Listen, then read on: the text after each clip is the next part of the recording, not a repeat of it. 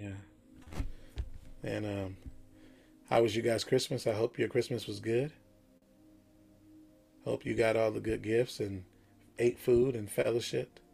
But most of all, we celebrate Jesus and we're grateful. His name is Jesus. We know he's not a baby in a manger, but we are grateful for who he is and we're grateful for the Father sending his Son down here so that we can celebrate him and celebrate who he is and, and, and be grateful that he came and that he died and he was risen and he sits in the right hand of the Father and we are seated in Christ Jesus next to the Father in heavenly places because of what he did. So we celebrate him. His name is Jesus. Yes, he is wonderful. He is the counselor. He is everything. He is the great I am. He is he, he is everything we need and more. And we just bless him and we're grateful for him and we're grateful for the season and this time. And so we continue to keep that. We're not going to be like the world where we're just holding that one season, this moment, and be excited. And then once it's over, we're back to what it is. No, this is our way of life. We are always in thanksgiving, always in praise and worship about who our God is, who Jesus is. He is King for all times.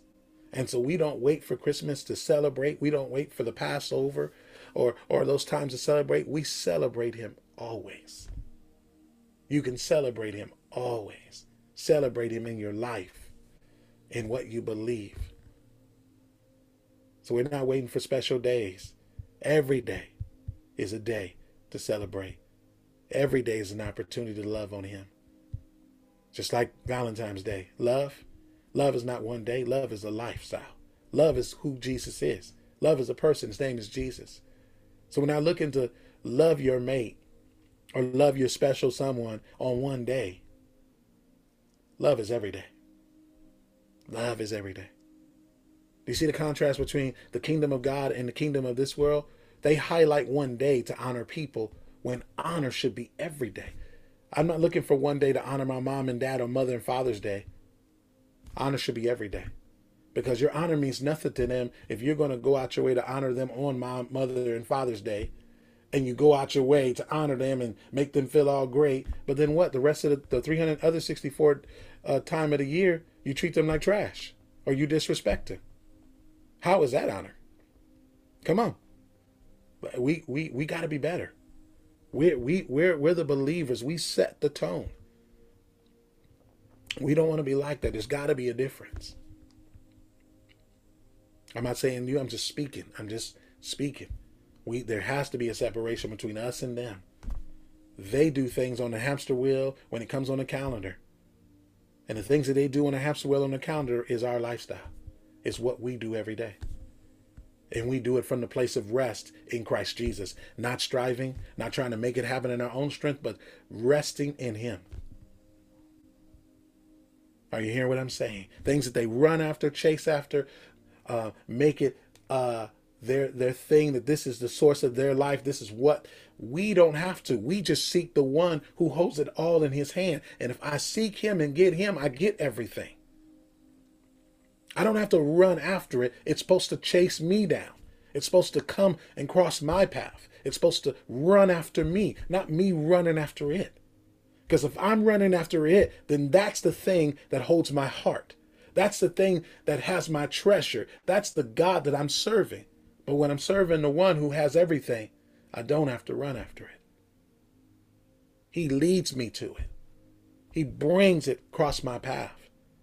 He's a good shepherd. What does he does? He gives me green pastures to, lay, to graze in. And he what? Leads me beside the still waters.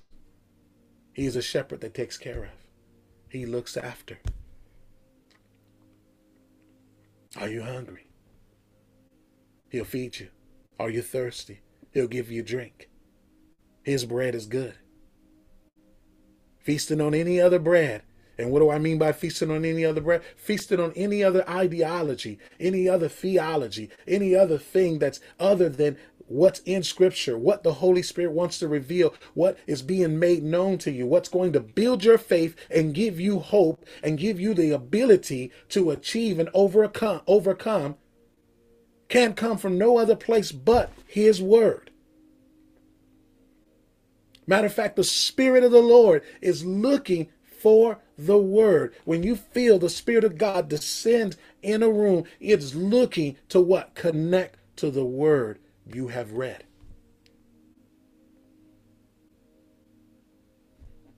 That's why if you're going to worship Him, you must worship Him in what? Spirit and in truth. What is truth? The Word. The Word is the truth.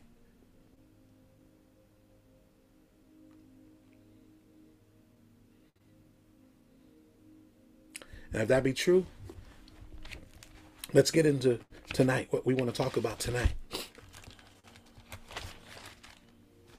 I'm going to read something to you. And we're going to dig right in. We're going to jump to a lot of scriptures tonight. And so I hope that you got your list. I hope you got your pen and your paper that you can take notes. And don't worry, this is being recorded, so we'll send it out if you need to go through it again. But we're going to dig in scripture right away. And I want you to just get this here.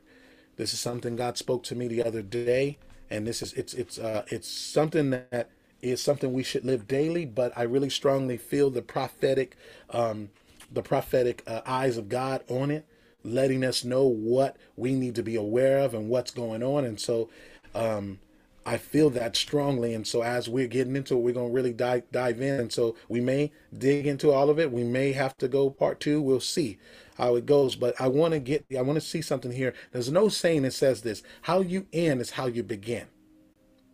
You, have you ever heard that old saying? There's no saying that says how you end is how you begin.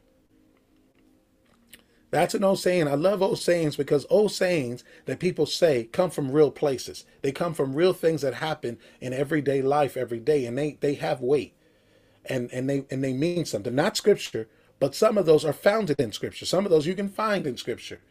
You know those these old sayings, and these sayings come from real places. And so, I want to read something to you. I want to read an account in Genesis chapter three and this is when the man and woman was already here. Things are going great. We don't know how long they were here, but they were here. And all of a sudden, they encounter this animal. And I believe this animal has been there and they've encountered it because we see that when Eve is engaging this this particular uh, being, he is uh, she is not like taken back by by him talking to her. Can you imagine walking down the street and all of a sudden the, the dog that's sitting in somebody's yard just start talking to you and say, "Hey, how you doing? What's going on?" And you're like, "What?" Dogs don't talk. So we know that this the Bible describes this particular um, uh, being or animal, whatever he creature, as subtle, meaning he was slick, he was wise, he was cunning, he was crafty with his words. And he had this ability to speak, but he was in the garden. And Eve didn't feel she didn't feel weird about speaking to him. So I, I imagine there's a quite there's a possibility that she may have talked to him a lot. She may have walked by and he may have spoken, and and and and all of a sudden he decides now he wants to do his thing. We don't know because God the Bible doesn't give a lot of context on stuff. So you know, but when you think about it and you do your deductive reasoning, you say, hmm, why was she not weirded out by this thing talking to her? She should have been. But here's the thing Let's read Genesis chapter 3, verse 4. And uh, it reads here, and it says here, And the serpent said unto the woman, Ye shall not surely die. Let's go back to verse 3. Or we'll just start at verse 1. Now the serpent was more subtle than the beast of the field which the Lord God had made. And he said unto the woman, Ye have God, what God has said, You shall not eat from every tree and the woman says unto the serpent, We may eat of every tree of the garden, but the fruit of the tree which is in the midst of the garden, God has said, Ye shall not eat of, neither shall you touch it, lest ye die. And then verse 4 and verse 5 is where we want to key in on. The serpent says unto the woman, Ye shall not surely die. That conversation should have been ended the moment that you this thing tells you that something that God told you is not true. You cut the conversation in. We ain't got nothing else to talk about. You're speaking against my God. and you're telling me this is what it is. Sometimes some of us entertain conversations that we shouldn't entertain. You shouldn't entertain that nonsense. Somebody that wants to refute. That's just like the Bible says take every thought and imagination that is lifted up against what? The, the, the knowledge of God.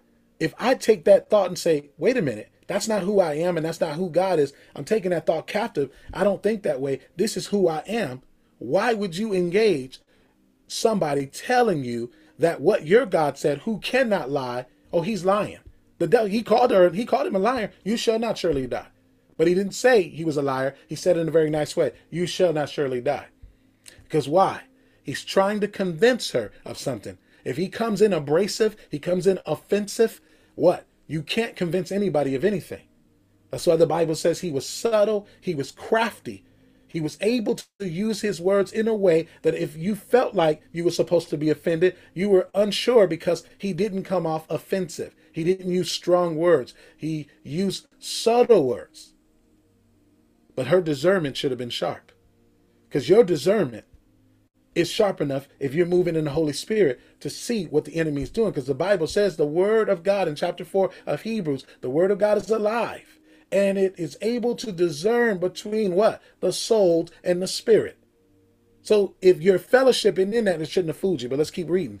It says, For God does know that in the day you eat thereof, that your eyes will be open, and ye shall be God, gods, knowing good and evil. Here's another thing. She was made in the image and likeness of God. The Lord had already confirmed that, affirmed that, made it be known into her. That was something foundational already given by her father. You come from me. I made you. You are already God's. Here's he coming again, saying he knows in that moment that your eyes will be open. And what? You shall be God. Wait, I'm already made in the image and likeness of God. How can I be more God than what he's already made? This is how he's luring her in. This is how he's seducing her. This is how he's seducing her. And I'm not pointing this out because she's a woman.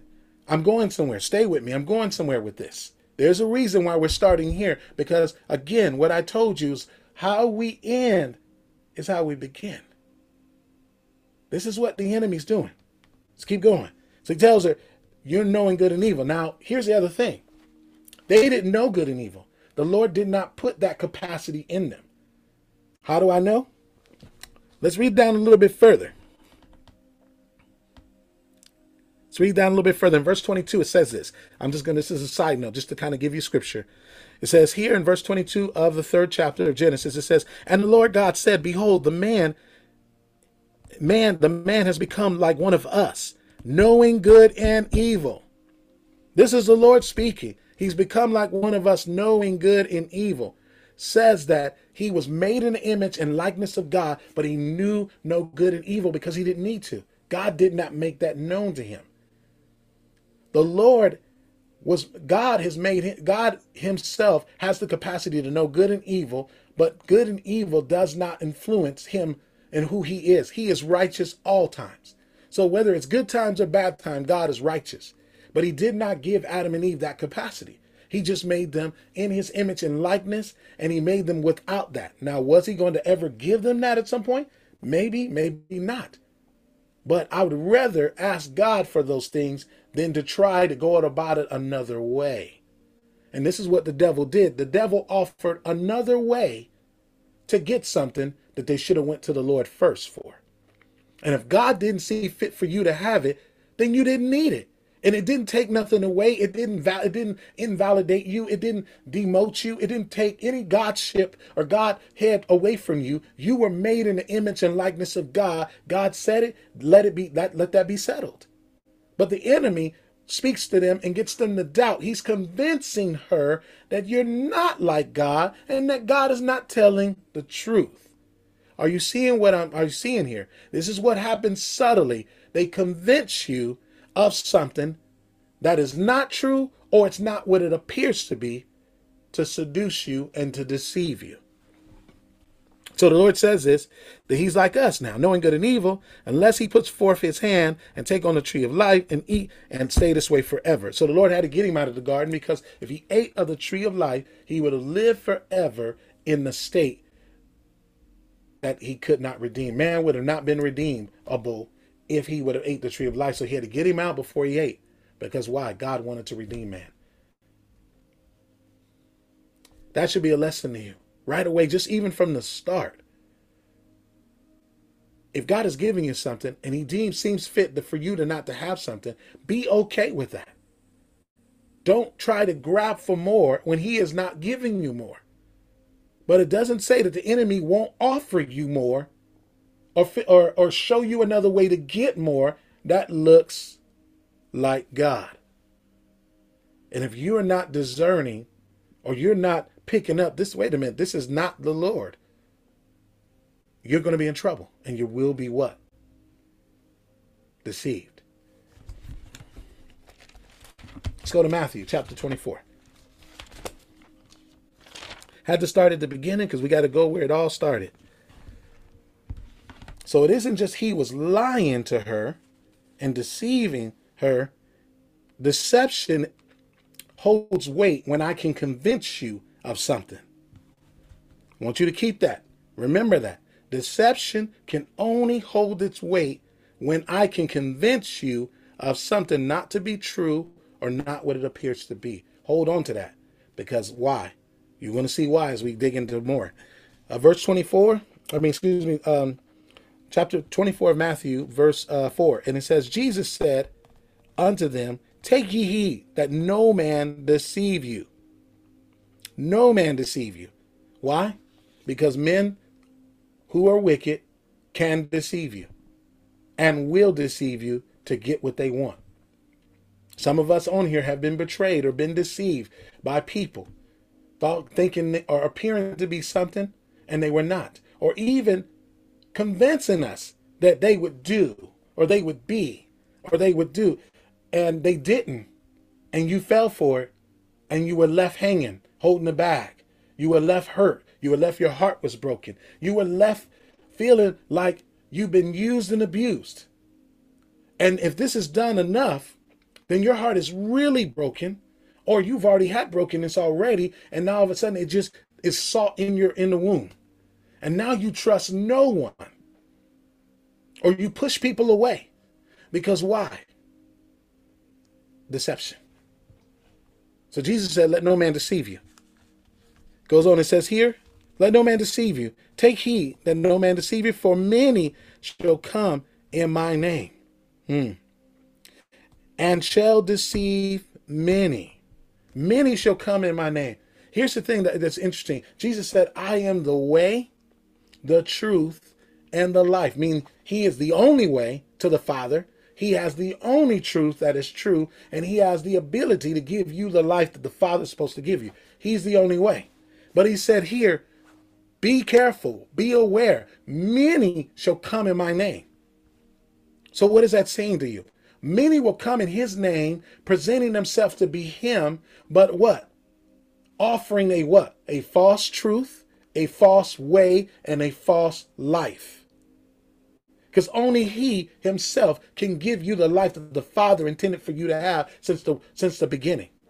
He can only give you the truth, the true bread from heaven that brings true revelation, and that revelation of God brings peace and life, and not more abundantly. He's the only one that can give you the way. That is a way that no one can make. It is a path that is smooth and plain, and it's right for the uh for the for the people of God to walk across. Yes, it may be narrow, but it's a pathway. It's an opening to where you need to get to. And yes, the broad way looks looks attractive because everybody's on it, so it must be right. Don't fall for that. That's how the enemy tricked Eve. That's how the enemy tricked Adam. Eve partakes of the fruit. She doesn't die. Nothing happens. She shows her husband the apples or whatever the fruit was. The husband looks. He knows better. He knows what's in her hands. He heard and knows what God told him not to do. But he's also staring at the fact that she's not dead. Because God said, the moment you partake, you shall die. Now, does it mean that Adam did not understand? That he was, God didn't make sure he understood that? Or, you know, no, I, I believe Adam understood. I can't believe that God, our God, doesn't help Adam understand that he was talking about a spiritual death, that he was talking about separation from him. He was talking about all of creation falling.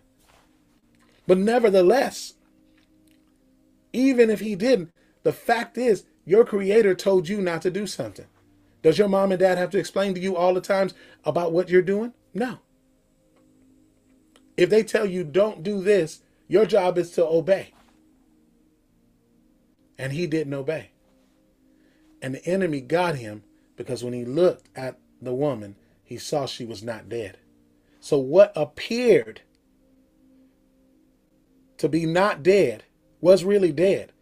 But because there was no fruit to see, there was nothing happening, he could tell that she was that she was already spiritually dead. He was deceived to partake. And then creation fell. The enemy has used people or will use things to convince you. And sometimes you'll see the lack of evidence that this thing is bad. This thing isn't bad as what people say. It's not as bad as what they're pointing out. You guys are just overthinking and you guys are just over spiritual. You're over spiritualizing everything. But because it does not appear to be what has been said, doesn't mean it isn't. And if you're judging that based on what you're seeing, your sight will fool you. What you hear will fool you. The only thing that we've been given by God to be able to be able to discern correctly and to know is the Spirit of God that lives in you. Because the Bible says that the Spirit of God weighs everything, judges everything by truth. Who is truth? Truth is a person. His name is Jesus. So Jesus tells us here in verse 24 don't be deceived. There are many that are coming in my name. And, and, and sadly, in history, we've had a lot of people come and say, I'm the one, offering a way and then killing a bunch of people. Because the way that seemeth right to a man, the end thereof is destruction. So any other way other than Jesus is leading to destruction. This is the trick of the enemy deception. I showed you the father of lies, I showed you the father of deception, deceiving Eve, and showing you now. Jesus is saying, Be aware because others will come in my name offering you a way. And it's not the way that I have offered you, it's another way that appears to be good, that appears to be light. It's almost like a counterfeit husband. You're waiting and praying for the right mate to come along, and all of a sudden, this thing appears to be something, but really it's not. And we got to have eyes to see the counterfeit. Because why? Coming this season, this next season and beyond, the uh, the deception level is going to step up. It's going to get even that more convincing. The Bible says that the very elect, the very chosen, the very children of God would be deceived if it were possible. What is he saying? He's saying that deception is going to be convincing to a whole nother level that it would appear to look like this has got to be God. It almost seems, it's almost like a, a, a, tree that's that is really a bad tree, but it's posing as a good tree, bearing what? Good fruit. And you're like, oh wow, that really is some good fruit on there. The Bible says no bad tree can bear good fruit. That's truth. Only good trees can bear good fruit. So if the tree is bad, the fruit's going to be bad too. It just appears to be good. The moment you bite in it, what?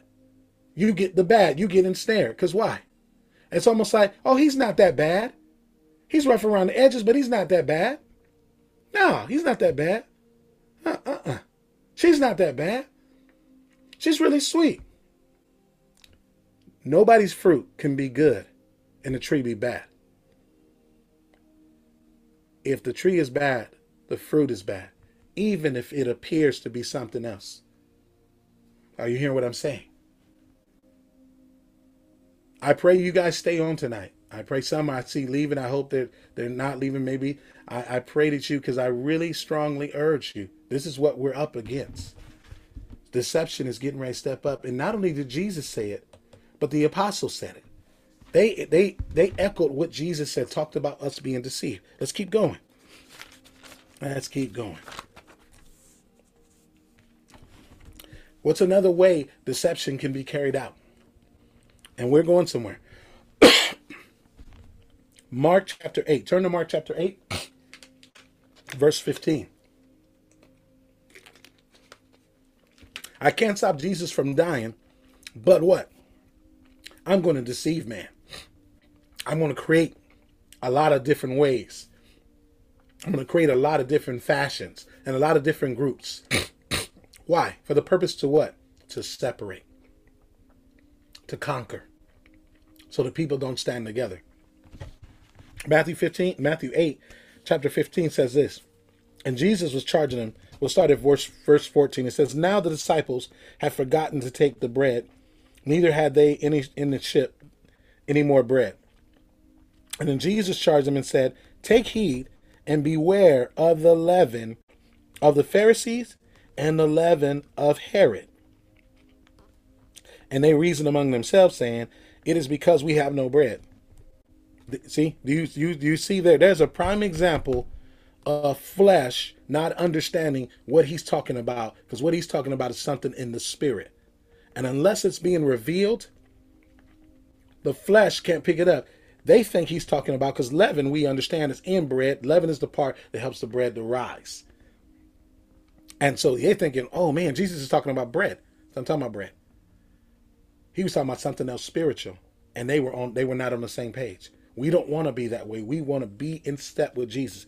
And it goes on and says in verse 17, it says, And when Jesus knew what they were saying, uh, saying amongst themselves, Why reason ye because I have no bread? Perceive ye not and understand what is in your heart? Why is your heart so hard? Like he's like, dude, you've been walking with me. How is it that you don't know this? How is it that you are not gauging that I'm not talking about natural bread that you're eating, but I'm talking about something else, something spiritual? Can I tell you? The, the, the leaven of the Pharisees is the religious spirit. The leaven of Herod is the is the is the leaven of of the political spirit. What is leaven, or what is leaven? What is he talking about? Leaven. Leaven is their theology, their wisdom, their their philosophy on how they do things. So when you if you're if you're a Baptist, you follow the Baptist way, if that makes sense. If you were a Catholic, you follow the Catholic way. If you were um, a Trinitarian, you follow the Trinitarian way. Uh, if you were a Calvinist, you follow the Calvinist way for the political spirit, well, if you're a libertarian, you follow the libertarian way. If you're an independent, an independent. If you're a Democrat, and you're a Democrat. If you are a Republican, you are a Republican. Do you see what I'm saying? And each one of those fashions, each one of those uh, group people groups have what an ideology. They have a theology. They have a righteousness that is self, uh, self, uh, self-made. It's not made by God. It's made by themselves. That's why you get two people from two different groups fighting amongst themselves. Why? Because one thinks they're right and the other one is wrong, and the other one thinks he's wrong and he's right. Are you getting what I'm saying? And if you get people, if you create these type of groups and you put that out there and you and people buy into that, guess what happened? It divides the people even more. And so now you got a bunch of people that are a part of different groups or different things, and what? They are divided against their own self. And they can't see the other person's side because why? They have a self righteous that is self made, that is man made by man, and it's blind them. So they don't ever see what you're saying. They just know you're wrong because you're not a part of them. Are you hearing what I'm saying? This is what they've been doing. This is what they did, and they're going to do even more. So people of God have to wake up. We can't be up under these things because God didn't call us to be up under those things. We're to come and bring change, but we're not to come up under that ideology. Why? Because if we come up under that, then we cannot see clearly. And that's what they've done. And Jesus said, Be aware. This is in his time, 2,000 years ago. So it's even worse now. But 2,000 years ago, they had the same problem. people fighting, people divided. Do you know, on a side note, your Constitution, if you know the Constitution, do you know the Constitution says in itself that when government is not doing or right by the people, that the people have a right to overthrow and get government out and put a new government in that will be for the people? That's in the Constitution. It's not taken out. It is in the Constitution because the forefathers wrote that in because they they didn't believe in tyranny. They didn't believe in uh, uh, um, dictatorship. They wanted a government that was for the people and by the people. But can I ask you a question? Is our government for the people and by the people? Mm-mm. It really isn't. But we have a bunch of groups that think they're right, and all this has been done to keep people separate. That's deception. That's deception. Deception isn't just lying to you, deception is keeping you away or out of agreement with your fellow man. So I'll tell him one thing, he will believe another, he will believe another. None of you believe the same. It's like the enemy's form of the Tower of Babel. Here's the interesting thing when you think about the Tower of Babel, the Tower of Babel, only reason why that happened, God uh, change the languages because man spoke one language was because man had risen up in his heart and said, We will not spread above, uh, uh, all over the earth like God said. We will stay here and build a tower into heaven. Because why? They believe or they, they they didn't trust that God was going to what? Keep his word and and not flood the earth anymore. Bible said, Lord said, I will not do that ever again. So we're gonna build a tower into into the heavens to do what? To do our thing. So God says, I come down to confound the languages, and the people who spoke the same languages, what eventually left and moved all over the earth because it was God's will for the, the earth to be filled with people, not to be conjugated in one area. So when man decides they're going to do their own thing, the Lord has to come down and stir that up, move it. But he never meant the languages to keep people separate or keep us never to talk to one another ever again. No, that was never the case. So we see the enemy is doing the same thing because he is not a creator. He is an he's an he's a he's a perverter. So he takes the same thing and he says, "What? I'm going to take deception to a whole new level. I'm going to create different groups. I'm going to create different groups with their different theology, their different ideologies, and it's going to sound good. It's even I'll tell you, I'll, I'll just tell you, there's certain groups out there that appear to be good and not good, and when you research them and you dig in, you'll find out, wow, they're not really not for us. They're they have an agenda, but the agenda is not us. The agenda is to divide. Are you hearing what I'm saying? This is important for us going forward. If we're going to impact the political realm, if we're going to impact the seven mountains of God, the seven mountains on this earth, the seven mountains of influence, whether it's business, arts and entertainment, education, family, religion, if we're going to go in as believers, as the remnant, and have true impact, if the salt is going to have its saltness, if the salt is going to have impact and bring flavor, bring change to things that are happening, we have to know what we're dealing with. We can't be lazy. We can't we can't be full of everything else and not in the know about what's going on around us. Because Jesus warned us 2,000 years ago. He was telling them then. Here we are 2,000 years ago, and we're faced with this. Do you know Christianity? There are three main, main religions in the world Judaism, Christianity, and, and, and Islam. Do you know Islam? They're divided a little bit, but they but they all Muslims do believe the same. Same with the Jews. They may have little strands, but they all believe. Do you know the Christians are the ones that are there's at least 30 different thousand versions of Christianity. Think about that. That's a Selah moment right there. Why are we so divided? Because when you carry the one who is the way, the truth, and the life, and he comes to bring that to the world, do you really think the enemy was going to allow that to come into the world and, and really change everything? No, not without a fight. So the Christians are all against each other, eating, feasting on each other, thinking they're right and you're wrong. That was never the plan of God. Let's keep moving.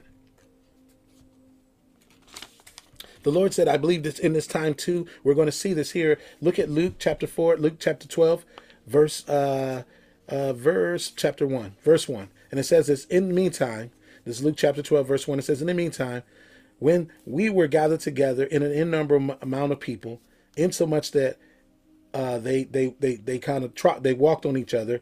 He began to say unto them, First, beware of the leaven of the Pharisees, which are hip, hip, hypocrisy. Verse 2 it says, For there is nothing covered that shall not be revealed. There is nothing hidden that shall not be made known. What is he saying there? There's coming a time where that which has been hidden, that which has been hidden, withheld from us, is going to come to light. And I believe as truth begins to come, as the remnant begins to arise, as things that were hidden, that that that were uh, that were hidden for the purpose that we would know is going to come to light, is only a precursor to the one who is truth that is going to come. And I believe truth will begin to happen. People will begin to find things. Here's the interesting thing: when you think about uh, all the secrets that are on the earth, all the things that are on the earth, are, do we know all these things? I don't think we know all these things, but these things are going to be revealed. Things that have hidden and kept from us are going to be revealed, and we need to be mindful of it. We need to be watchful. Why? Because all this here is pointing to Jesus. The one who is truth is going to come and set the record straight. But we're going to see truth unveiled. We're going to see some things that were lies that are going to fail. Why? They've been right before our face. They've been right in our face, and we can't see them. We haven't known them to be there because it's so systematically uh, hidden and it's so part of the everyday life. You can't see it. Can I tell you? It's in Scripture. Let's go. Let's go to Revelations. Let's jump to Revelations. Revelations, Revelations. Revelations. And you can read this on your own. This is uh, Revelation chapter 18. I'm just going to read bits and pieces of it. Revelation chapter 18, beginning at, um, we'll begin at verse 1, and it says, And after these things, I saw another angel come down from heaven, having great power, and the earth was lit, litten up with his glory. And he cried mightily with a strong voice, saying, Babylon, the great is fallen, and is fallen, and has become the habitation. Now, here's the thing Babylon has become the habitation of devils and holding every foul spirit in a cage of every unclean and hateful bird. Birds sometimes were translated as evil spirits. When, I, when he's talking about Babylon fallen, he's not just talking about a city, he is talking about a system. A system that housed devils, a system that housed foul spirits and demonic spirits that are systematically in there. How are they in there? Their their thought, their ideology. Because you have the wisdom of this world is demonic. In James chapter 4, it talks about the wisdom of this world is demonic, and the wisdom of God is full of peace. It's righteous. There's a difference. And so you got things that are holding things together and they're fabricated to benefit those that are in allegiance to the kingdom of darkness. Let's read on a little bit further says, For all nations have drunk of the wine and the wrath of her fornication. And the kings of this earth have committed fornications with her, and the merchants of this earth have waxed rich in abundance of her delicacy. Those that have pledged their allegiance, those that have made themselves uh, uh, uh an alliance with, have gained riches beyond their wildest dreams. Can I give you an example? When you sell your soul to the devil for fame and fortune, that is a prime example. Because what you're doing is he is giving you an access to, to, to riches and fame in a system that has been structured for them. Can I tell you some of our actresses and our superstars that are billionaires, riches, but they have to do dark things to pledge their allegiance? These are the people that need to be saved. These are the people we, we need to reach out to. If you're in the arts and entertainment, you got to. People in business, selling their souls out for money, for the spirit of mammon. Mammon is a god. It's money. That was what the rich young ruler was guilty of. He wanted eternal life, but when eternal life met him and told him, sell the thing that is in your way of receiving eternal life, he couldn't part with it because the thing that he couldn't part with was his God. And it had his treasure. The Bible says, where your heart is, where the treasure is, that's where your heart is. His treasure was in money. His treasure was in self. Let's keep reading. We'll keep reading. Verse 4 it says, Hear, hear another voice of the heaven saying, Come out of her, my people, that she be not partakers of her sin, that she not receive of her plagues.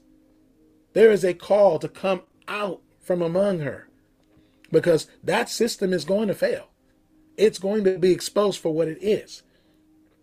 But if you're a part of that, you get pulled in. Are you hearing what I'm saying? And, and there's this call come out, come out, come out from among that. Why? Because this system has been set up to deceive and to and to and to systematically keep things where they need to be. It is a system that is set up to keep people separate, never gathering together. Because why? There's strength in numbers. Do you know there's strength in numbers? The Bible says a thousand can put one to flight. Uh, uh, one can put a thousand to flight. Two can put ten thousand to flight. So if you got us on here that are about fifteen of us in here praying for a particular thing, we could see some things move. If we could get people together. Do you see why the enemy fight the believers so hard? He fights them to keep them separate because he understands the power that we possess when we stand together and we take the land. We stand together and we contend for a situation. We stand together with our brothers and sisters and we lean in, even fast, to see these things move. He understands that. And so he wants not only no one, not only the believers to stand together as a community, but what? He wants he doesn't want the believers to spread the gospel so that others can come in and be saved and be a part of that community. So that the earth can what? Be filled with the knowledge of the, uh, the glory of God. But he ain't gonna stop God because the Bible says the king uh, the kingdom of darkness may rage, may get upset, may shake the gate, but they cannot prevail against the things of God. They cannot stop the things of God, but it does not mean that they're not trying to do what they've been doing. Let's keep reading. For her sins have reached heaven, and God has remembered her iniquities. Let's keep going. It goes on in verse 8. It says, Therefore, she shall plague, her plague shall come in one day. Mourning and famine shall be utterly burned with fire, strong is the Lord. Lord is the Lord is prophesying. He's speaking. John, the revelator who wrote this, is speaking about a time when that system is going to crash. When you think about this, I, I want to give you an example. Some of us we've been in school, we learned this in, in elementary, we learned this in high school, and we also experienced it in 2008. There are two times in American history where we had a crash. I almost want to say three times, but two times that are that are notable in history. 1929, when there was a the first crash of the stock market. And if you go back and read history and the accounts, there were people because they were trusting in their God, in their money, their God. Do you know people were jumping out of windows, killing themselves? They were jumping out of the windows, killing themselves because they thought all was lost. That was what we call the Great Depression, and that lasts for a few years. People were killing themselves because their money was their God. They were deceived to believe that that money was going to keep them. They were like rich young ruler, believing that their salvation in this life and the life to come came through money, came through what you had, materialism. It's not saying you're supposed to be poor. I'm not saying you're not supposed to have. But when that becomes uh, the means to an end, that becomes the thing that you serve, that becomes the thing that your life is built around, you're in trouble. Because if you lose that, you will very well essentially lose your life. The Bible says, "What will it gain? What would it gain? What would what would what would a man gain to gain the whole world and lose his soul? What would he gain? Nothing. Yes, he is richer than everybody. He's got plenty of money that lasts 10 lifetimes. But what? If his soul is bankrupt, he'll be in hell. It's just what it is. But this is what people believe. That's what happened in 2008. People, too, lost things. People's money was tied. They were believing in this. What am I saying to you? This system has the ability to fail. And it's going to fail because why? It's an unjust system. Because we're not just talking about money, we're talking about the system of justice as well. It's not just. It's very biased to certain people, and it is, and it is not favorable to others. It's a system that is an unjust system because it was created from the kingdom of darkness. Are you hearing what I'm saying? And this is what Revelations is revealing that that system that has been determining and dictating things is going to come to an end. Now, do you see why we need the Lord even more? Because his kingdom is greater. Without the Lord, we would not have the open doors or the, or the things that we have today without him. We would have to fight and be, we'd have to be like them. We would have to be like them. We would have to be like the world to get anything. And you would basically have to sell out to get everything. And that's what others have done to get what they get. Let's keep reading. It goes on and says, And the merchants of the earth shall weep and mourn over her, for no man will buy their merchandise anymore. These are people that have gotten rich. These are people that have that have benefited off of this. they they've been deceived. When we read, read something else, this is for one hour, so great riches come to naught. Every shipmaster, any company in the ship, sailors, and, and many trades by sea stood off afar, and they cried when they saw the smoke of her burning, saying, What a city like unto this great city! They cast their dust on their head and cried and wept and wailed, and alas, the great city, which made all who had ships in the sea by reason costlessness in one hour all that was gone. Their riches was gone in one hour. We're talking about deception. I started with a simple deception in the garden. And the enemy used deception in a way to convince. What if they've convinced people today of? Give you an example. Some of them convinced the Jews, when you talk about the Holocaust, they convinced people that the Jews were not people, they were aliens. And people believed it. The, the, the slavery, slavery. They when when when slavery was free, this this given when slavery was emancipated in 1865, Parent Planned Planned Parenthood was established in the early 1900s, and it was established to exterminate the black race. We didn't know this, but we know this now because all this stuff is coming out now. All this information is coming out now. It was set up to exterminate the black race because they did not like black people being free. Here's the other thing black people wasn't even considered human. They were considered three quarters or three fifths of a person. So they were like property. But this is what they convinced people to believe. Are you seeing what I'm saying? This is one of many things that they've convinced. Here's another thing that all of us can relate to. They will tell you that an embryo in a woman's stomach is not a baby. It's no life. That's not life. That's just that's just some cells. So you can you can discard it. You can dis you can get rid of it. It's not life. So they're they're they're saying that when a man and woman come together and make something, and that woman realizes that something is growing on the inside, it is not life. It is not a baby. They have convinced the world. And guess what? and people believe it. Do you see how, what I'm saying? The deception, how deception is working? It's working by convincing you. Because it's not, it's deception will not hold its weight if you're not convinced. So I got to convince you that it's not what it says it is. That's what he did with the woman. He told her, "You shall sure you shall not die." That's not true. But God knows in that moment you shall be what? Like God knowing good and evil. He convinced her that she wouldn't die, but that she would be like God, who she was already like. Do you see that? That's what's happening. And that's what's going to happen even more as we move forward.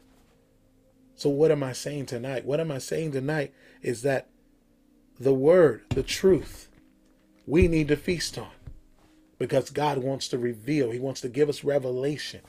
He wants to give us insight. He wants to sharpen our discernment so that we are not deceived. We are not fooled into believing or being convinced when they're trying to convince you.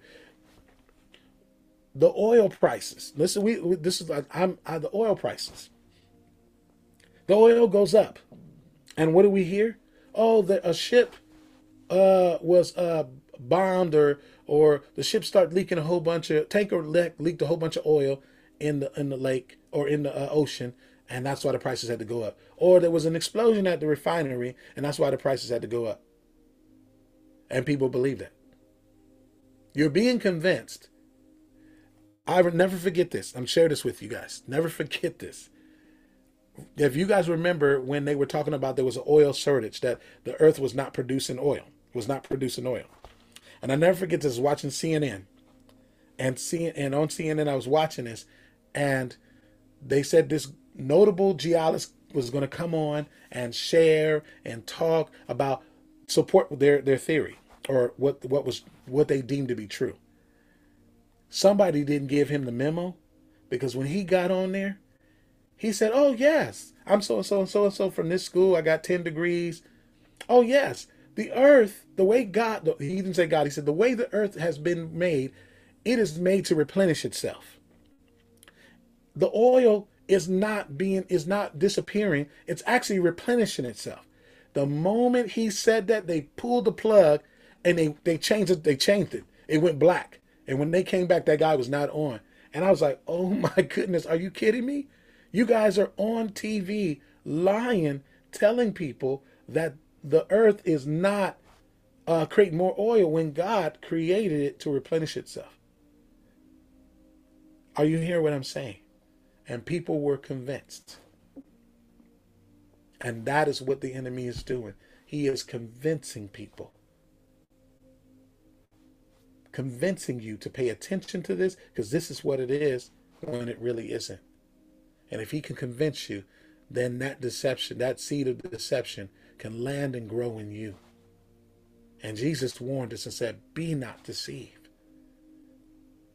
Because deception in the kingdom of darkness, whether it is on the on the macro level, what is on the micro level, very individual, or on the macro level, it is meant to deceive and to hurt and to kill and to steal and to destroy because it is it is the attributes of the enemy. But I'm gonna land this plane. I'm gonna bring it home.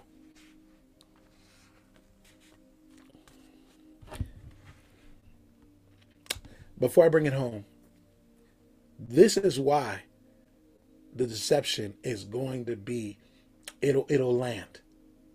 And this is what we need to be mindful of and flee from.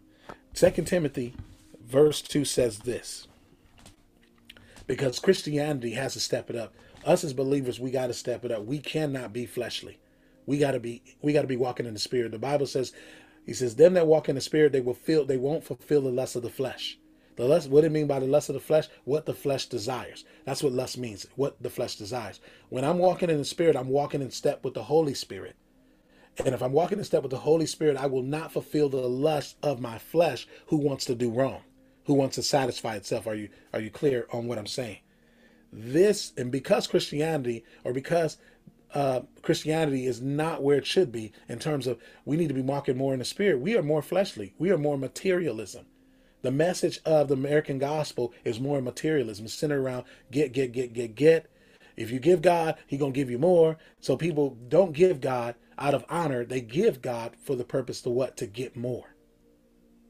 Not out of honor. When giving to the Lord had nothing to do with getting more. God was to bless you anyway because that was part of the covenant. But that giving was saying, God, you've been so good to me. I want to be good to you.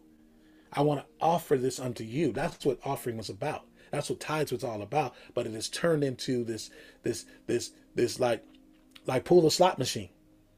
You see what you get from God.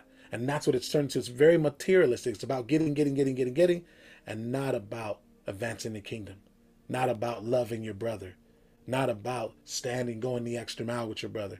None of the gospel. Are you hearing what I'm saying? This is how things got turned out. And this is why it's going to stick with some, even some you're sitting in church with. Because everybody ain't going after Jesus truly from their heart. Some are just there. Some are part there for the Jesus. Even Jesus said this: "You follow me because you want the fish and loaves." You're not here for the bread that is eternal. He said, labor not for that which perishes, that is temporal, but labor that for that which is eternal.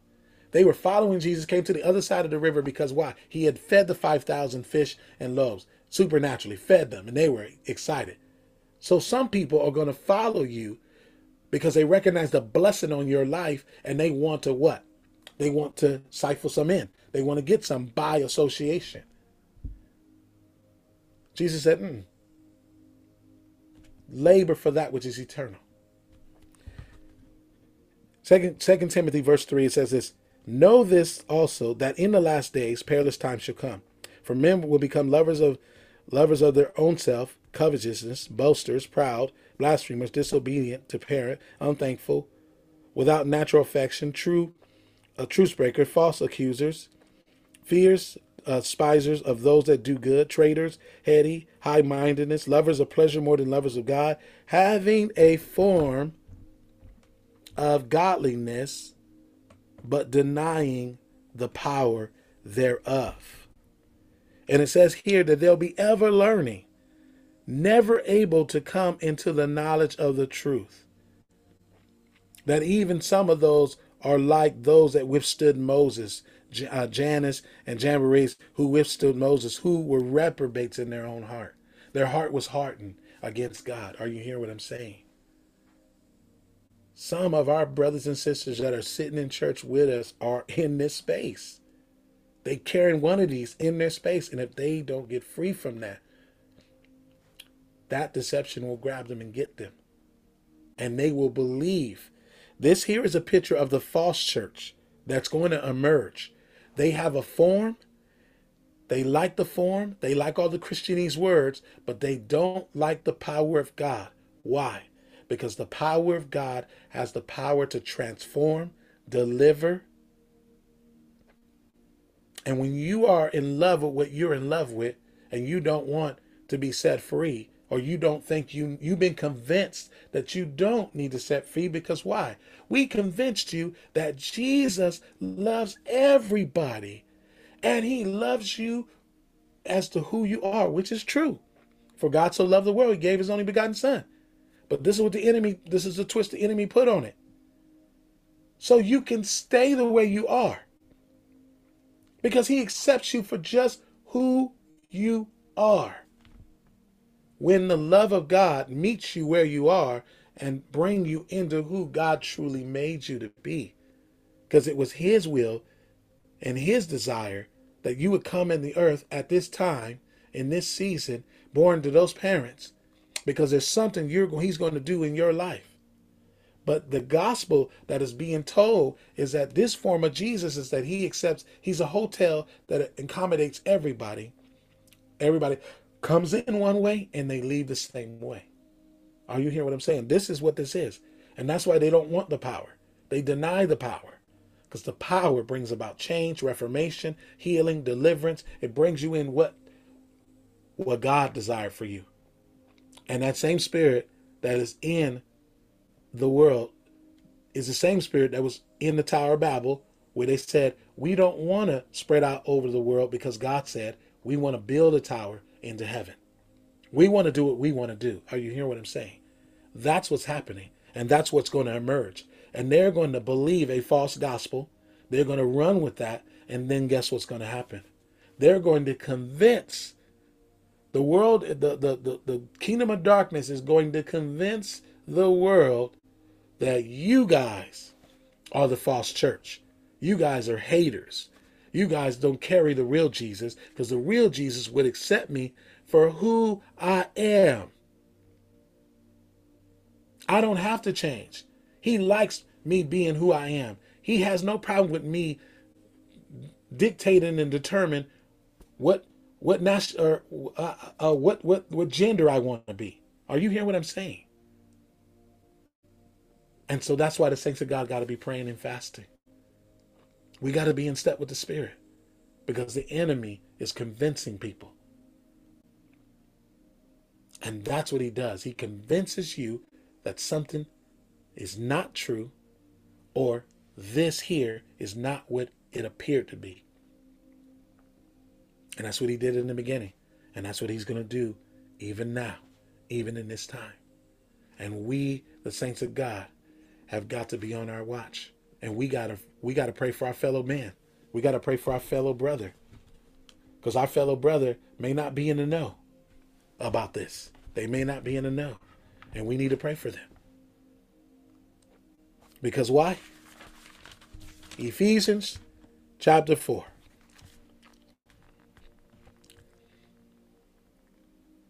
Bible says this.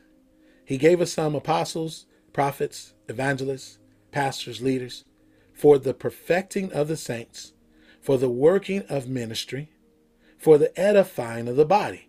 Edifying means building, building of the body, building them. Why? So that we can house the Spirit of God, so we can house the glory of God to be shared all over the earth.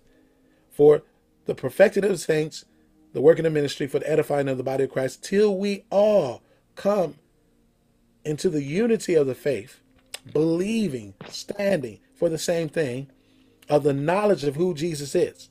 So it isn't just that's key there. It says, till we all come into the unity of faith and of the knowledge of the Son of God. Knowledge of the Son of God. Knowledge of the Son of God. Why is that important? Because there are some people sitting in church with you that don't believe in the same Jesus you believe in. You may believe in the Jesus of the gospel, that he died, he rose again, he preached against sin, he called out things, he loved those who were in hurtful places and called them into a better place. But you got some that believe I don't I don't need to change. I can be who I am. I can do what I'm doing. I can still be doing the things I want to do out here and Jesus still loves me for who I am. Yes, it is true he loves you. But he's not trying to leave you where you are. He wants to bring you up higher. Can you imagine your parents loving you for who you are, but they but you but they want better for you and they try to encourage you stepping better and you don't want to embrace it? You just want to be who you are. There are a lot of people that are going to be like that, that want to do what they want to do and not believe they've been sent here to do something, to create something. We all been sent here to create something. And so we've been given these gifts from heaven to build, to build, to bring us in the true knowledge of who Jesus is. Because why? Jesus said, many will come and say, I'm Christ. So there's going to be a bunch of Jesuses that are preaching a false gospel, a false narrative that will lead many astray if we don't step in. Love you, Kevin. Blessings, man. Blessings. I'm landing the plane. I'm landing the plane. Uh, it goes on and says here, Son of God, unto a perfect man, unto the measure of the stature of the fullness of Christ. Therefore, we henceforth be no more children tossed to and fro, carried about with every wind of doctrine by the sleight of men, and the cunning and craftiness whereby they lie in wait to deceive. So the apostle, the prophet, the evangelist, the pastor, the teacher is a gift from God to equip and strengthen and build and help the body so that the body is not children tossed to and fro by every wind of doctrine, by men who are agents of the enemy, lying in wait to deceive. We got to wake up.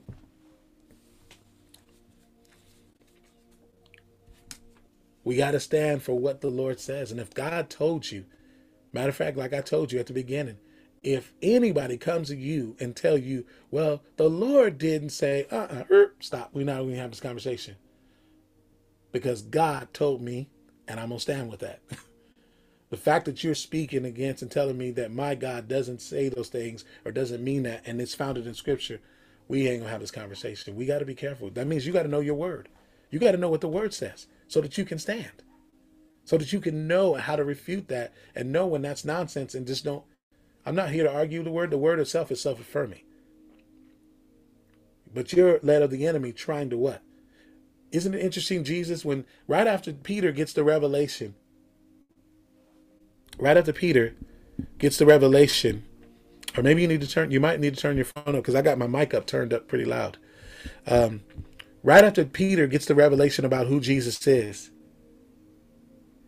Then Peter, then then Jesus tells him, I'm going to go to the cross and I'm going to be in the earth for three days and I'm going to be raised. And Peter tells him, You will not go to the cross. You are not going to die. And Jesus, I'm paraphrasing, and Jesus says this Get thee behind me, Satan, for you are mindful of the things of men, not for the things of God. Jesus understood that was not Peter speaking. He understood that was the enemy trying to speak through Peter, trying to convince Jesus that he was not going to die and Jesus was not going to fall for that. Do you know the enemy will use people that are close to you to convince you? Because deception isn't deception if it's not hidden, if it's not laced. The truth has, the enemy uses the truth to lace it and he laces it with a lie. And sometimes he doesn't play fair. He will use people that you truly respect to say things to lead you. And that means they themselves are compromised. So the, that's why Bible in John says this. John says test in John, First John chapter four. John, First John chapter four says this. This this is the one of the last letters that Apostle John wrote to the, the church of Ephesus. He was warning them of the times. He was warning them, and he told them, he said, Believe, beloved, believe not every spirit, but try every spirit whether they be of God for because many false prophets are gone out into the world. Why were the false prophets gone out into the world? To deceive, to speak divination, to prophesy. Everything ain't God ain't everything that you hear somebody prophesying isn't of the Lord. You need to take that to the Lord. We should. That's how that's being that's what it is to be a good steward. Hereby you know the Spirit of God, and every spirit that confesses Jesus is Christ and has come in the flesh, he is of God. We got to know. We got to know because why? The apostle, prophet, evangelist, pastor, teacher have been given to help us to fight against that, to stand against that. An enemy, the Bible says in, in, in 2 Corinthians, has his agents of light who are false apostles, who are false prophets, who are false pastors and teachers, who come appearing to deceive. Because why? The enemy want to take as many of God's people into hell with him. He wants to bring many, he wants to give God's people hell. He's so angry. He's so angry at God, he goes at you to get to God. Is what is what it really is. So what I'm saying tonight, don't entertain when the serpent says, like Eve did. Don't entertain because God, because the enemy just doesn't deceive women. He deceived man too. Everybody, all of creation was deceived. Matter of fact, the creation didn't fall until man fell. So we started with that to give you a picture and to show you this is what he's been up to and this is what he's going to continue to do even to the very end. And he will use anything to convince the people of God, and we got to be on our game. Amen.